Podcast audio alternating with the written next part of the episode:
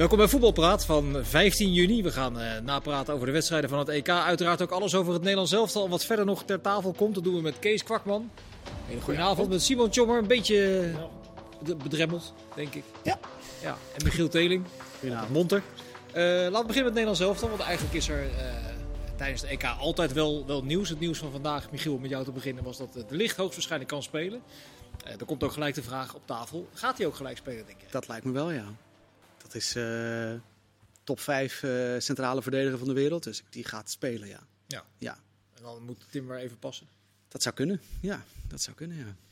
Ja. Of is er nog een ander scenario denkbaar? Nou ja, je zit misschien wel te denken aan als je later tegen een sterkere tegenstander uh, komt. Hè. Uh, Noordin zat hij gisteren, Amrabat, en die had het met name over Ake, om die dan op te stellen. Maar met, met name de beredenering van, oké, dan heb je meer een echte verdediger met wat meer snelheid achterin. Maar dan op de positie van Blind? Maar op de positie van Blind, nou dat zou natuurlijk ook zo kunnen zijn, dat je de licht op de positie van Blind zet. En dat je uh, Blind dan doorschuift, wat zijn idee was. En dan heb je gewoon de licht, die dan natuurlijk wel links centraal uitkomt. Maar goed, dat heeft hij in zijn Ajax-tijd uh, ook gespeeld. Ja. Uh, met Sanchez volgens mij naast hem. En dat heeft hij bij Juventus ook gespeeld. Ja. Kom je opbouwend misschien van achteruit wel iets te kort. Maar ja, als je echt tegen een sterke tegenstander straks komt... heb je dan wel met de licht Timber en uh, de Vrij... Ja, drie topcentrale verdedigers. Maar is dat, is dat nu al het geval dan tegen Oostenrijk? Kom je nee, maar ja, goed. dat zou moeten? misschien is het wel iets om over dat je, dat je zo kan eindigen misschien tegen Oostenrijk. Ik, ik noem maar even iets. Ja, je... Dat je vooruit denkt. Maar wat zou je dan met Blind doen? Zou hij doorschuiven naar het middenveld of, of, valt hij dan buiten de boot? Ja, ik zou Blind al wel altijd opstellen, ja. ja Blind moet maar... altijd achterin spelen in balbezit, toch? In de opbouw. Ja, zo, maar goed, dat kan dan ook, toch ook... Hij kan dan toch ook... Je zag nu de Roon, die zakte ook vaak uit in de, in de opbouw. Ja. Naar rechts. Precies. Ja, je zou misschien ook kunnen zeggen, nou, Frenkie de Jong gaat dat dan naar rechts doen en Blind naar links. Ja, ik noem maar even wat. Ik probeer maar. maar je zag ook dat ze bij Oekraïne lieten ze de Roon vrij. Omdat ze zoiets hadden van, nou, die kunnen we wel aan de bal ja. laten. Maar als je blind kan je niet vrij laten als die op die plek speelt. Nee, want dan moet je de, of de jong of blind in balbezit dwingen. En dan wordt het sowieso een ingewikkeld verhaal. Precies. Ja, want je hebt natuurlijk, Simon, hoe jij daar als... Nou, buitenstaander wil ik niet zeggen. Relatieve buitenstaander mag je dan zo noemen. Als je de discussie van het Nederlands elftal volgt. uh, het slaat natuurlijk in, in, in dit land altijd vrij snel om. Hè. Chagrijnige voorbereiding, één goede wedstrijd. Iedereen verwacht... Uh, misschien wel het hoogste dan van het elftal. Wat zijn toch nog uh, de verbeterpunten als, jij, als, je, als je daar van een klein afstandje naar kijkt? Nou, ik vond de eerste helft vond ik eigenlijk vrij stabiel, behalve dan de eerste vijf minuten. Ik vond dat de ruimtes vrij klein waren, dat we stabiel stonden ook in balverlies. We zaten goed druk. En wat mij uh, wel positief stemde was natuurlijk de kwaliteit die we...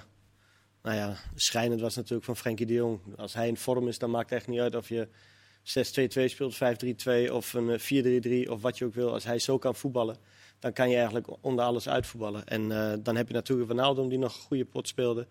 Memphis speelde niet eens zo goed, dus het komt ook nog bij. Stel je voor dat hij ook nog een goede wedstrijd speelt. Nee, uiteindelijk vond ik de eerste helft vrij stabiel. En mm -hmm. uh, ook de tweede helft doorgetrokken. Alleen dan moet je natuurlijk wel voor zorgen met het wisselbeleid dat het wel zo blijft. En ik denk wel dat spelers zoals Timber in deze wedstrijd, je bent de bovenliggende partij in balbezit, essentieel zijn. Hetzelfde voor Blind van achteruit, want je zag ook tegen Schotland speelde bijvoorbeeld uh, de licht aan de linkerkant.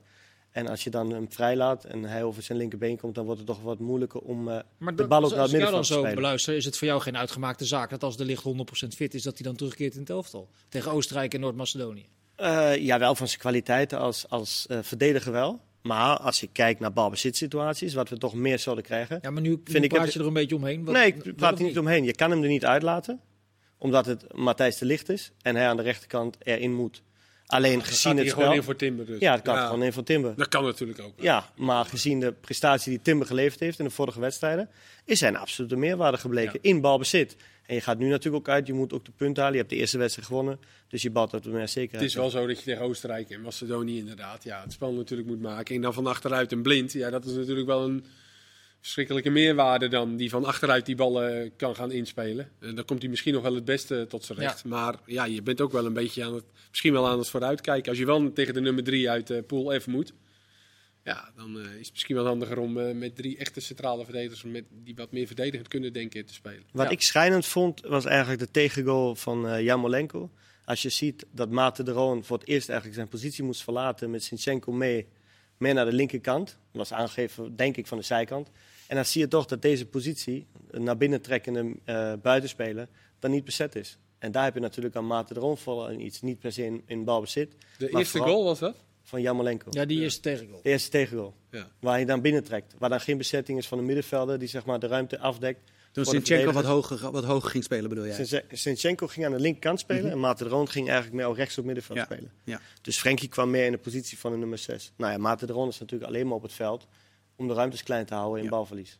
En Ja. daar, daar was hij dan niet aan te, kwam hij dan niet aan te pas. Nee. En in balbezit heb je natuurlijk veel meer aan, eh, aan Daily Blind. Ja, wat vonden jullie dan van de suggestie om, als je kiest voor AK of, of uiteindelijk de licht als Ja. linker centrale verdediger, om, om, om blind toch door te schuiven naar het middenveld?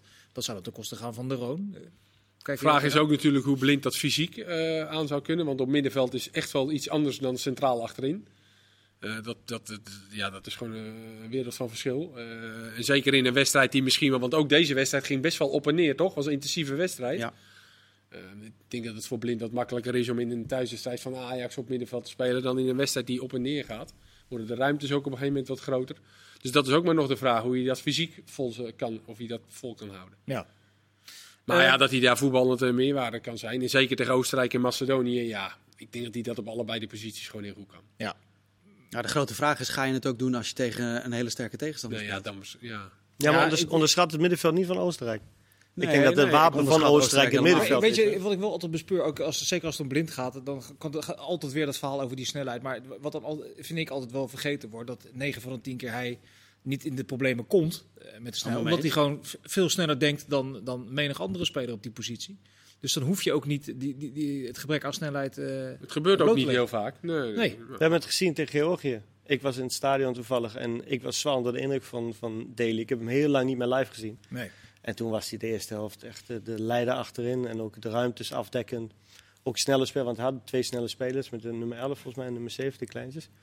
En daar was, speelde hij ook fantastisch tegen. Maar je ziet het vandaag bij Duitsland toch ook. Als die Mbappé eh, een paar keer op die Ginter of die Hummels afkomt. Ja, weet je, je kan daar, Succes. je kan daar Usain Bolt ook tegenover zetten. Maar eh, die gozer, die... eh, Moet komt op je af moet- en moet wat- niet wat- je moet niet in een situatie terechtkomen. nee, ja, weet je, dat en ik verhaal. eh, haal mijn petje af voor die Ginter en die Hummels. Die dat ze nog eh, zo deden. Ja. Die oude Hummels die had het nog wel even te pakken met, Met die tackle. sliding, ja, ja, ja. ja Eén keer je. werd het dan een goal. Daar gaan we zo meteen uitgebreid eh, verder over praten, over die wedstrijd die we net hebben bekeken. Toch even het Nederlands elftal, eh verbeterpunten. Zou eh, Malen in plaats van Weghorst een verbe- verbetering zijn voor het elftal? Wo- Word je daar nog sterker van? Of?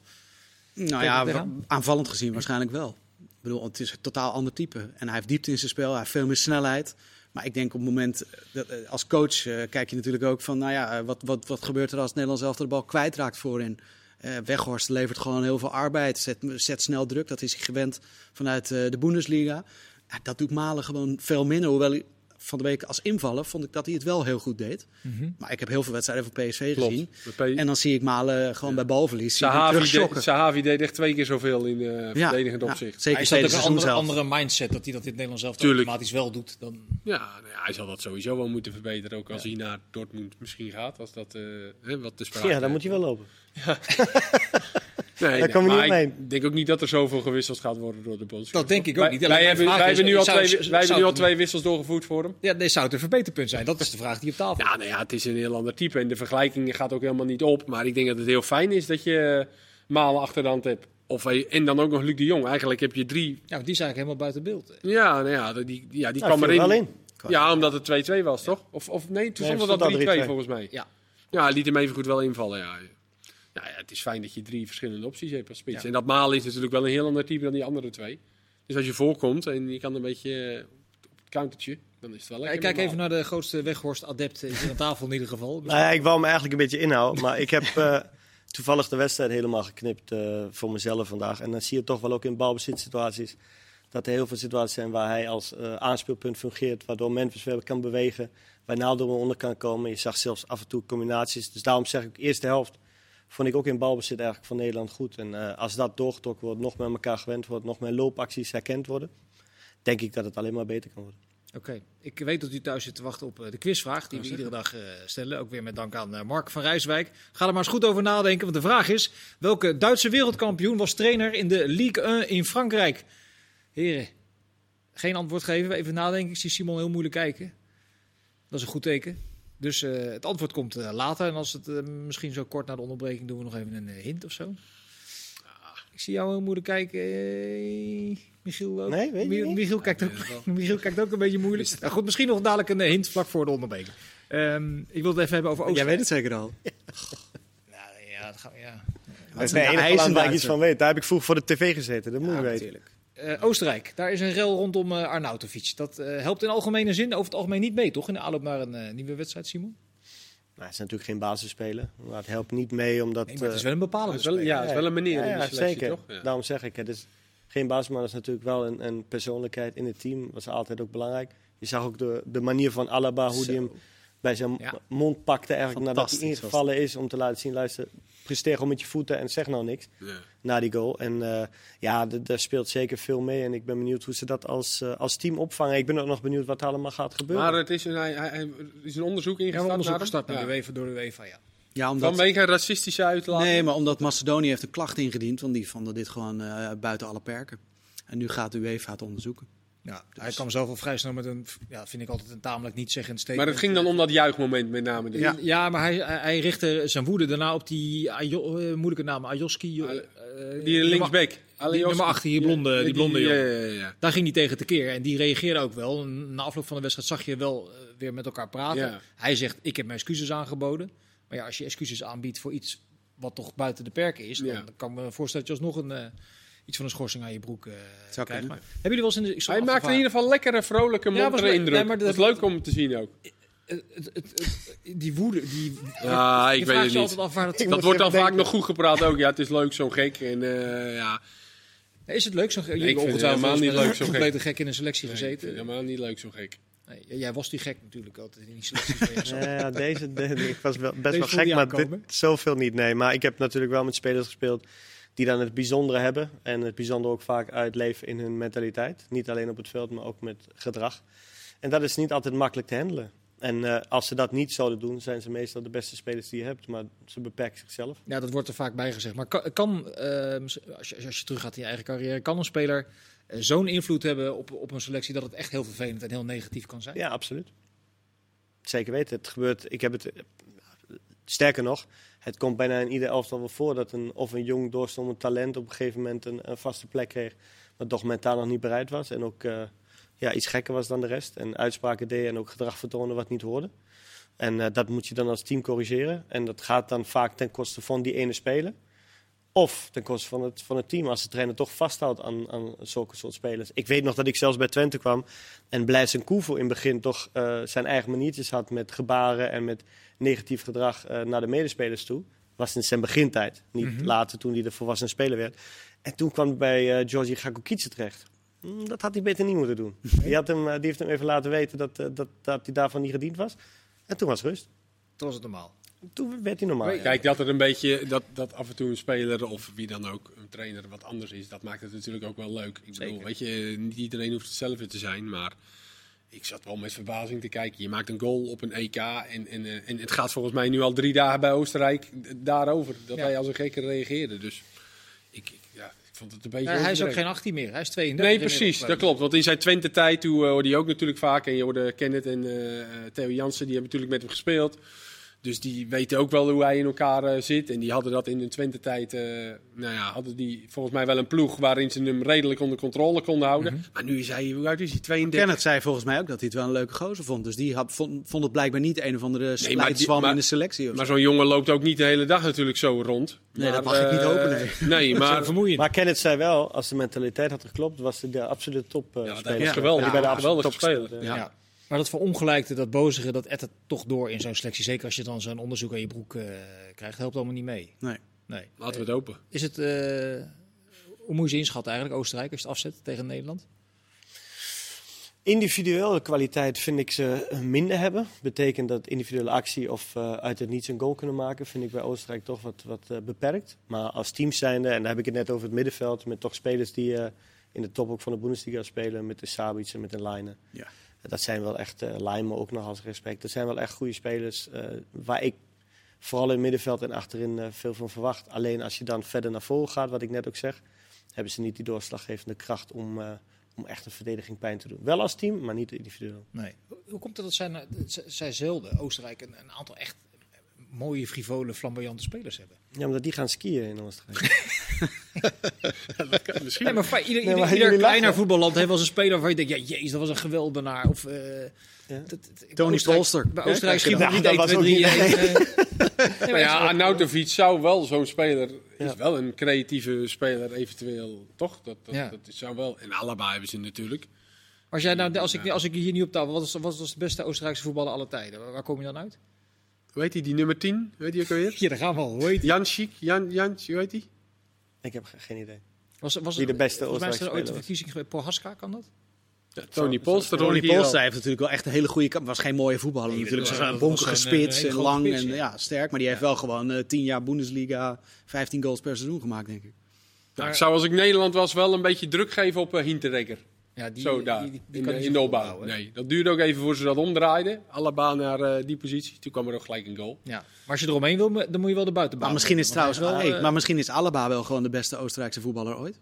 Ja, dat, wel. zo. Ja, ik zal je wel een leuk verhaal vertellen over Martin Hinteregger. Die jongen kan, of kon, nu is het wat, wat sterker, die kon echt voetballen. Ik heb met hem gespeeld, toen was hij 18. En eh, dat was echt iemand die de tegenstander in de eigen 16 de bal door de benen speelde, omdat hij geen zenuwen had. En dat deed hij ook gewoon. En het was echt een geweldig. Hij is nu al wat zakelijker geworden. Misschien heeft hij dat wel helemaal verloren. Maar vroeger had hij een linkerbeen. Dan legde hij hem zo over 20 meter op je stropdas. 25 meter. En eh, nou, dat is wel een beetje weggevallen. En tegenover Alaba. En de snelheid ook van de tegenstanders. Ja. Als hij druk krijgt, dat wordt wel wat minder. Met die goal vond ik dat hij die bal zo mis. Hij Ja. peerde half, weet je dat. En ik vind hem volgens mij, die, hij, hij, hij maakt een hoop goals ook in de Bundesliga Zeker. altijd. Maar ja, goed, die gaan nu natuurlijk een beetje achteruit. En dan zijn de ruimtes wat kleiner. En dan komt hij ook wat meer in zijn kracht, die Hinteregger. Dat kan hij waarschijnlijk goed. Daar ballen wegwerken, wegkoppen. En, eh, Eén zou je ding, een leuke anekdote vertellen over. Nou. Die, die was uitgenodigd bij het Nationaal Elftal, jong Oostenrijk. Maar die ging vier dagen jagen met zijn vrienden. Oh. Dus toen heeft hij even afgezegd. en omdat hij niet te laat wou komen bij de club na die vier dagen... is hij meteen dan s'nachts ook op de club gaan slapen. Dat 's ochtends als iedereen binnenkomt, dat hij wel wakker werd op de club. en had hij wat gevangen of vertelt het al? Dat, ik denk niet dat het om het jagen ging. Oké. Eén dingetje over het voetballen nog, van die Oostenrijkers. Die gingen beter spelen toen die Alaba aan de linkerkant ging spelen. Want die een schitterende trap heeft. Durven ze dat aan tegen Nederland om hem uit het centrum daar weg te halen? Waardoor je Oostenrijk aanvallend misschien wel eh, sterker zou worden. Verdedigen nou, misschien ik iets denk dat zij wel... eh Hin- Hinteregger zou denk ik goed tegen Weghorst kunnen spelen. Toch? Ik denk als je het zo... eh, daarom snapte ik het tegen Macedonië al niet. Want die had ook niet heel veel snelheid voorin.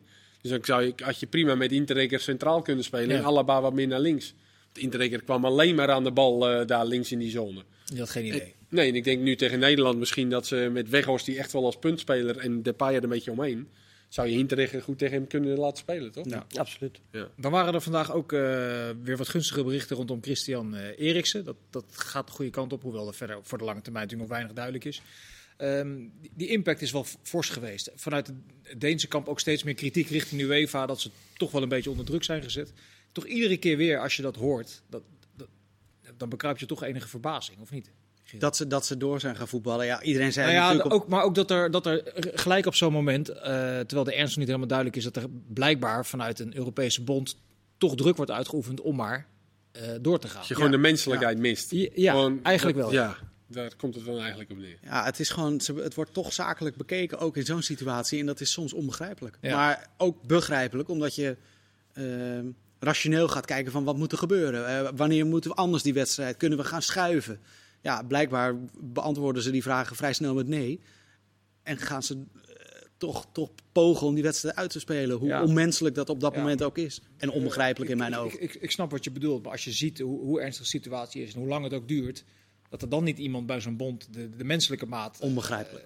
ik- dat is. Dat, of is dat nou En heel de oplossing was volgens mij niet zo moeilijk. eh. gelijkspel? ja, was was de hier een beste paar dagen oplossing. terug al stond 0-0. Er was eh, bijna een helft gespeeld. Ja. Jongens, de wedstrijd eindigde 0-0. Nou, ik denk niet dat er één iemand had gezegd... eh, nou, dit, dat kan je echt niet maken. Ja. Dus, eh, Maar het is ook voor die Denen natuurlijk een hele moeilijke beslissing geweest. Omdat al vrij snel het bericht kwam dat Eriksen, eh, via FaceTime of wat dan ook, dat er contact was. En dat hij had gezegd dat de wedstrijd, ga maar voetbal voor me door. Ja. dan Ja, is natuurlijk het voor de spelers op dat moment emotioneel gezien ook moeilijk om te zeggen van nou laten we maar niet Nee, voetballen. je zou bijna, je zou bijna zeggen. niet verantwoordelijk. Nee, Nee, natuurlijk precies. niet. Nee, precies. Die zijn in shock. Daar Dus- moet je het helemaal niet van laten afhangen. Dat denk Nee, ik ook niet. Dus Je staat leeg op het veld. Ik heb zo'n heftige situatie nooit meegemaakt. Maar ook met zware blessures. Ik denk dat iedereen van ons dat heeft meegemaakt die op het veld staat met zware blessures. Je bent daarna Je bent gewoon leeg. leeg. Ja, Ja. Je, je, voet- je staat nog op het veld, maar eigenlijk ja, voetbal je gewoon de bal heen en weer. En als je dan verloor weer, dan ga je van het veld. Ja. Het maakt dan niet meer uit. Kan, kan het een paar dagen later dan eh, weer gevuld zijn? Eh, als je, om die terminologie door. eh, Als je door goede te- berichten krijgt, wel. Als je nou inderdaad twee dagen later hoort van, eh, van Christian Eriksen als team Ja, zijn. het kan ook dat, heel positief werken. Ik ben er echt weer op, ik kan weer praten, ik praat met jullie. En nou, het was vervelend, maar Hij heeft zelfs al gezegd dat hij op de tribune wil zitten. Ja. Kan je bijna ook niet voorstellen dat dat verstandig Nou, ik denk is. dat de cardioloog misschien daarvoor Denk- gaat liggen. dan moeten ze wel heel goed, is, dan moeten ze wel heel goed spelen, die Denen. Dat het niet eh, op zijn gaat. Ja, Het is in ieder geval een goed bericht. is- zeker. Ehm, ik wil de eerste wedstrijd van vandaag er even bij pakken, want die kunnen we denk ik wel in 1 minuut 40 even behandelen. Was Hongarije tegen Portugal.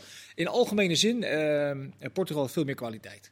Hongarije, de- de- de- hoe, hoe kan het nou dat de, als je technisch zo begaafd bent, zoals de meeste spelers van Portugal toch zijn, dat je 80 minuten lang tegen de sportschooljongens van Hongarije, om ze dan zo maar even te typeren, het verschil niet kan maken? Waar hoe- waar- waar- hoe, hoe moet je dat nou Omdat je verklaren? ziet dat ook landen als Hongarije en Zweden, eh, als je met een goed strategisch verdedigend plan op de prop komt, dan kan je het eigenlijk elke ploeg moeilijk maken. En dan zijn er nog wel uitzonderingen in eh, normale competities. Weet je, als Bayern München thuis tegen Stuttgart moet, ja, dan wordt dat 5-1. Ook al komen ze met een goed plan. Maar ook Hongarije thuis gesteund door 40.000 man kunnen gewoon gegroepeerd spelen vanuit de organisatie. En Portugal is dan ook van nature geen land dat heel erg makkelijk het spel maakt en risico's durft te nemen. Die met niet. twee eh, controleurs speelt die niet over de middenlijn mogen.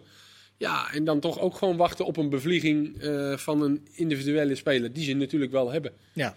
En, eh, en, en Spanje is dan weer het hele andere uiterste. Hè? Waar die juist wel het positiespel bezitten en het idee hebben, maar die, die overdrijven dan weer. Ja, en die Dus, kiezen eh, er vervolgens voor om op het slechtste veld van Spanje te Ja, spelen. ook nog eens, ja. uiterst merkwaardig. Maar het was niet zo dat Portugal geen kansen creëerde. hè, Eerste Nee, nee. Ik bedoel, eh, aanvallen is zoveel moeilijker dan verdedigen. Maar Ronaldo kreeg een geweldige kans. Nou, die Jota had hem breed moeten tikken Dat op was de- Ronaldo. dat was ook een geweldige Ik hoor het minuten. al, we zijn toch nog niet helemaal klaar over deze wedstrijd. Gaan we dus na de onderbreking nog even mee door. Eh, in herinnering roep ik nog eventjes eh, de quizvraag van vandaag.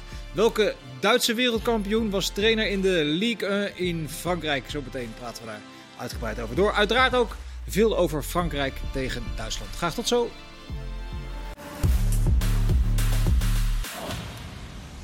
Deel 2 van Voetbalpraat. We hadden het over Hongarije tegen Portugal. Heren, wat is er nog niet gezegd over Cristiano Ronaldo wat jullie graag kwijt zouden willen? Ik vind het een fenomeen.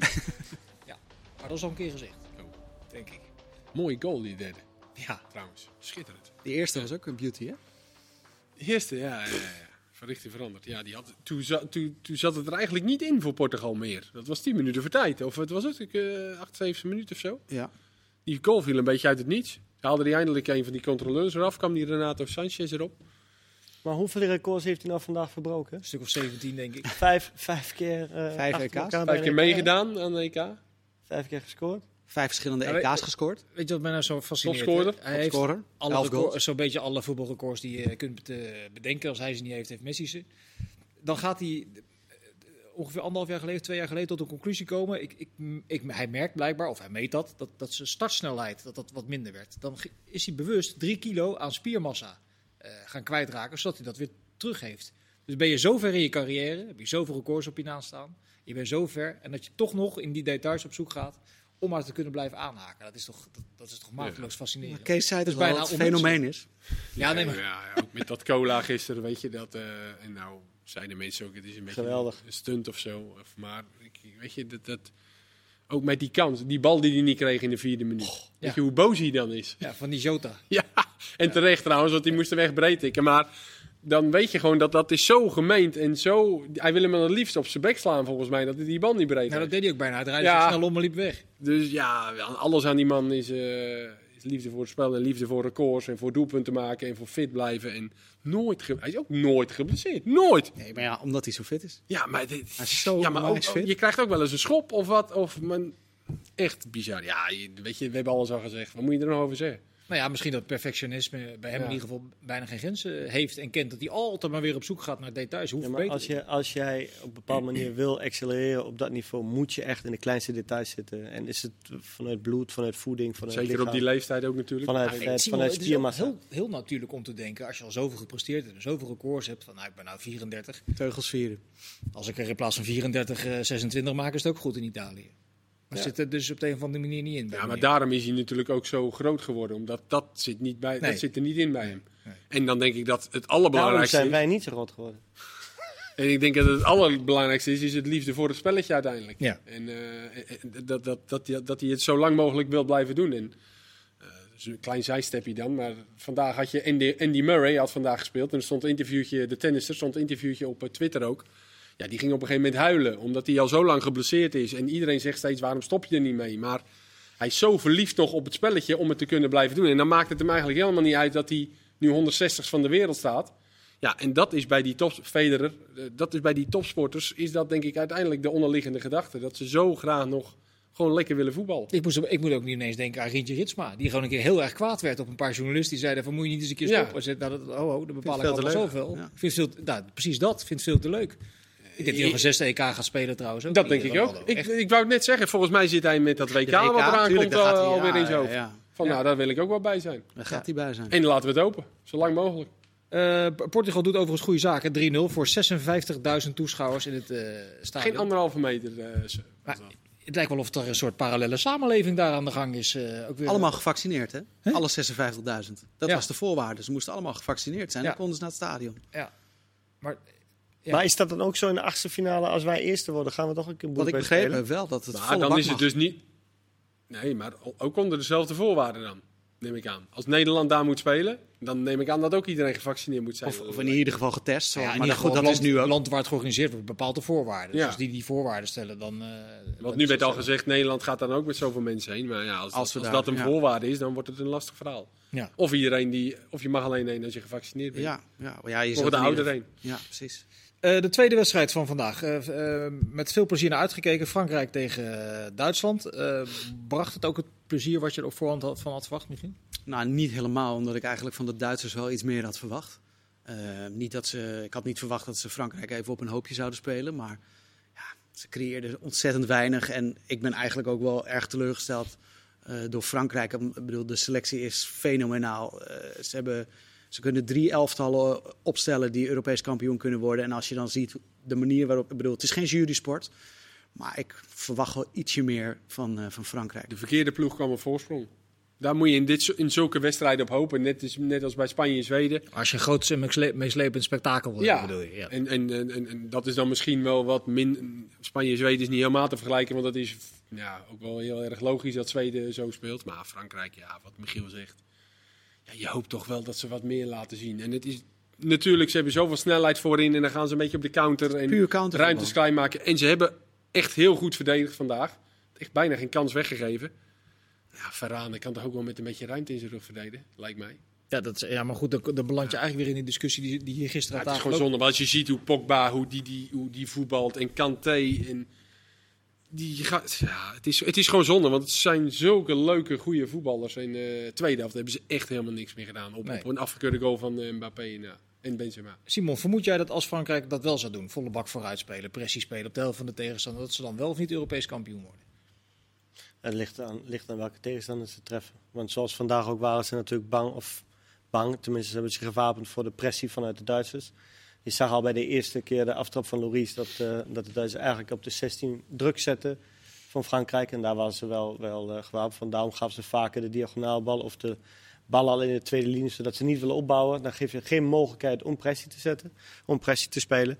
Nou ja, dan maken ze de goal waarop ze eigenlijk wachten en dan kunnen ze leunen. En dat, is- dat is hun kracht. Ja. Alleen als ze op een gegeven moment tegen tegenstanders komen die wat zwakker zijn, ja, dan zullen ze het spel ook eh, moeten maken. Maar dan kunnen ze het spel ook maken. Dus ik maak me geen zorgen dat ze dat niet eh, ook om kunnen draaien en tegen een zwakkere tegenstander het spel kunnen maken. Maar wij zeggen dit vooral natuurlijk als neutrale kijker. Ik bedoel, je denkt Frankrijk-Duitsland, nou dat wordt een spektakel, spektakelstuk. 3-3 het liefst. Dus daar, zo kijken, kijk ik ernaar, kijken wij ernaar. Maar vanuit de bondscoach van Frankrijk, zegt- die, die zegt, Perfecte We hebben wedstrijd. geen kans weggegeven. We hebben eigenlijk drie goals gemaakt, twee afgekeurd. Op de counter, wat onze grote kracht is, kan niet beter. Nou ja, in Dus Frankrijk... ja, en dat is eigenlijk best nog wel eh, te billijken dat hij dat zegt. Nou ja, 0-1 ze zijn winnen recent in wereld- Duitsland. wereldkampioen Ja. geworden eh, ja, drie jaar geleden. Was, dat was ook niet altijd even frivol. Nee, een, die eh, discussie was hier gisteren natuurlijk ook aan tafel. Ja, eh, hij, eh, de chance die is hartstikke blij en ik snap het eh, ook wel. Ja. Maar hier overheerst toch het gevoel dat het zonde is. Ja, wij hadden wel een wat leukere, openere wedstrijd eh, willen zien. Maar Ja. Maar goed, je Helaas. geeft het goed aan. Als Duitsland de eerste goal maakt, dan moet eh, Frankrijk wordt het ruimte een andere- Wat ja. ze denk ik in mij nog, ook nog kunnen, want ze hebben met Kim Bembe en precies. Varane echt Snelheid genoeg. En. De Duitsers hadden Timo Werner op de bank.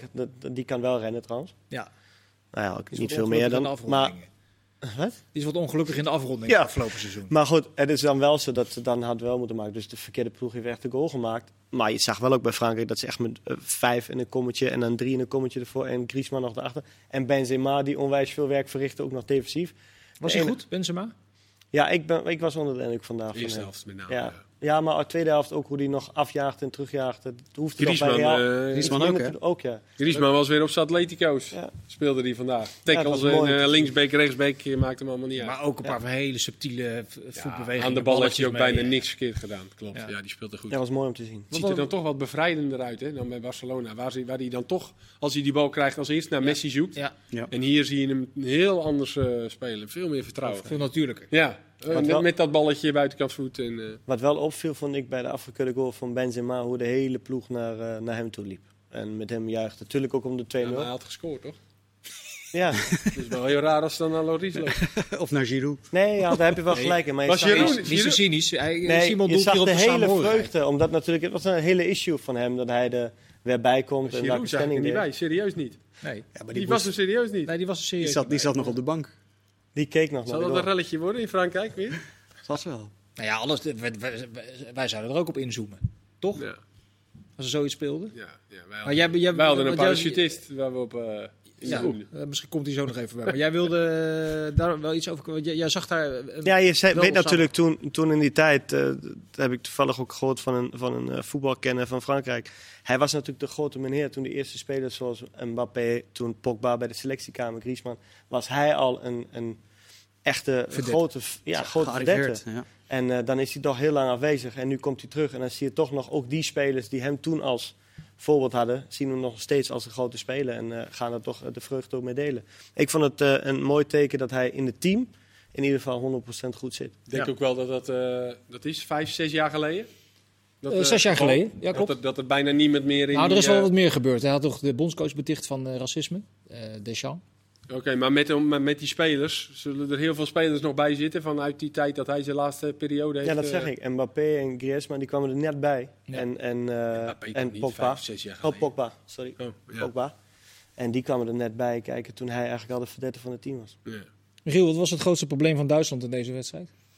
Ja, sowieso het creëren van kansen. En eigenlijk, ze hebben geen spits. Dat is wel eh, in mijn ogen het grootste probleem.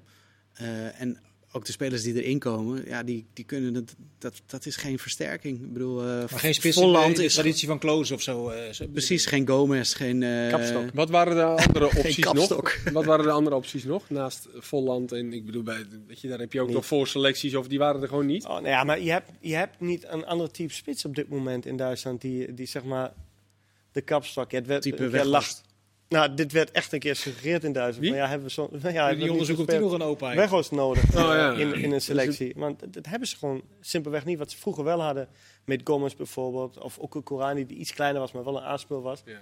Hebben ze gewoon simpelweg niet. Nee, ja, ga maar naar bij Haaland, bij Dortmund in de spits, Lewandowski bij Bayern. Dus ja, dan, dan kom je automatisch op een uh, treetje lager uit. eh. Ja. André Silva bij Frankfurt, Weghorst bij Wolfsburg. Dus het ontbreekt. Paulsen bij, bij Leipzig. Dus het ontbreekt. Simon, nu staat er wel gelijk eh, druk op bij eh, Duitsland, waar het al in de voorbereiding... dat is van eh, tevoren al hoor.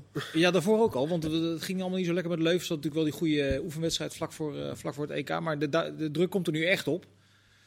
Ehm Ja, dat is die nog eens, gaan ze toch uiteindelijk wel doorkomen. nou ja, als, je, als ze over Portugal struikelen, dan, dan Ja, kan drie punten, drie niet, eh, niet, niet- Denk je? Ja, dat kan toch onvoldoende zijn? Beste Dat vier. kan. Vier, ja. Het is geen, laat ik zo zeggen, het is geen uitgemaakte zaak dat je met drie punten automatisch bij de Ja, beste vier eh, nummers drie zit. Maar goed, dat is in ieder geval gewoon een, eh, een voortgang van wat voor het, voor het EK al speelde. Bij Jogi Löw was natuurlijk al in november, schreeuwde al iedereen om een nieuwe trainer. Eh, ook de ploeg. Nou, Flik was eigenlijk toen al bekend. En dat is nu eh, ook na een goede, hele goede eh, oefenwedstrijd, kan je zeggen, tegen Letland. Maar ze hebben wel 90 minuten pressie Dat gespeeld. was een fantastische wedstrijd. Ja, eh, is dat toch weer terug bij af. En zie je toch de, de problemen in het crea- creëren van, Ja. van doelkansen. En precies, die zijn 1, 2, 3 winnen. dat is niet makkelijk. En als je dan ook met zes man op een lijn speelt tegen een defensieve Frankrijk, dan wordt het helemaal moeilijk. En tegen Portugal zal het niet makkelijker worden. Nee, dat denk ik ook niet. Dat gaan we zien in de nabije toekomst. Eh, alle landen nu één keer aan het werk eh, gezien. Welk land eh, springt er voor jullie uit of, of valt tegen? Mag ook. Positief voor mij Italië. Ja, dat, die mening deel ik wel. Oh, wat leuk. We zijn het vaak oneens, maar dat vond ik ook een heel leuk, fris, frivol elftal die ook naar voren voetballen. Eh, nou ja, ik, ik, ik vond Nederland eh, gewoon het leukst. Ook omdat het de leukste, een van de leukste wedstrijden was. En misschien hadden we ook wel niet verwacht dat, het, eh, zo, eh, dat ze zo voor de dag zouden komen. Nee, omdat je op Omdat niet, toch niet helemaal wist waar nee, precies. stond. Omdat er toch al wat eh zagrijn was natuurlijk. Maar dat kwam ook vooral door die twee oefenwedstrijden die Nee, dramatisch ja, waren. nee, precies. Dat het ook wel logisch was. Maar ja, dan denk ik toch dat... eh, ja, die hebben ons een hele leuke wedstrijd voorgeschoteld. Met mooie goals. Prima, lekker.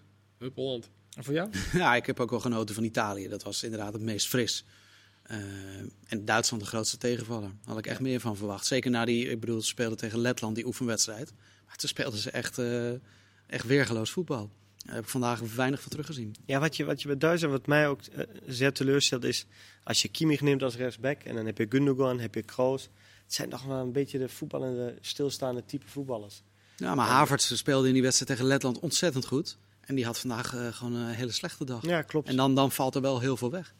Nou, Hij is natuurlijk toch wel creatief spelen. Je moet ook wel de tegenstander meenemen. Tuurlijk, dat is ook zo. Dat Dat is ook zo. Ze spelen in principe tegen de grote Ja, favoriet. ja, ja, dat is waar. nou, ik vind het wel zonde dat Kimmich aan die rechterkant staat. Ja, dat wil ik Ja, dat hebben. Ja. Dat vind ik wel heel jammer. Zoals aan linker met Goossens, die dan misschien niet zijn beste wedstrijd speelt vandaag. Maar dan heb je wel dynamiek. En met Kimmich heb je toch echt een voetballer die dan een soort Gundogan, Kroos... Ja, ik ook denk dat omdat- je de keuze Hij van maakt die drie moet Hij maakt maken. ook rare overtredingen die hij normaal niet maakt. Ik heb het idee dat hij zelf ook helemaal niet eh, op zijn gemak is staat, die positie.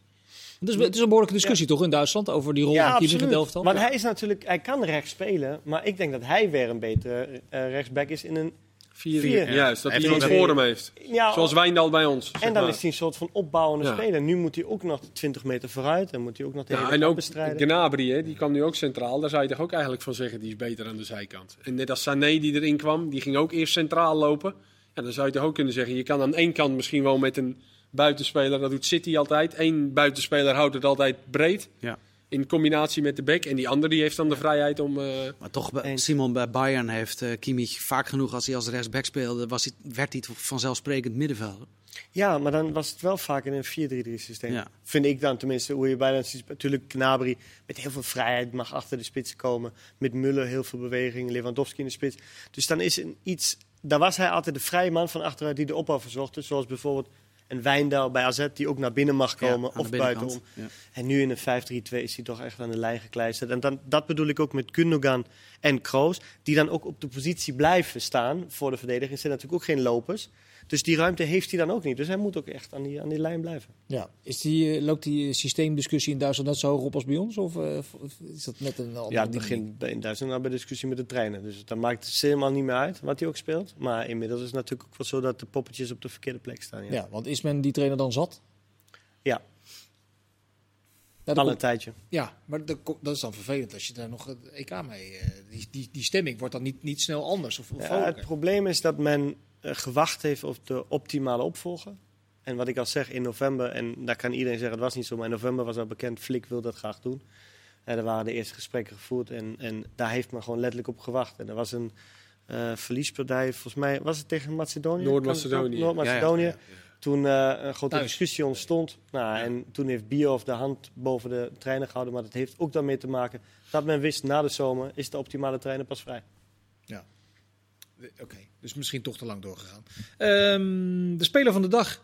We zijn in ru- Rubriekenland eh aanbeland inmiddels in de slotfase van deze voetbalpraat van eh, 15 juni. De speler van de dag eh, v- vraag ik als eerste maar aan Kees.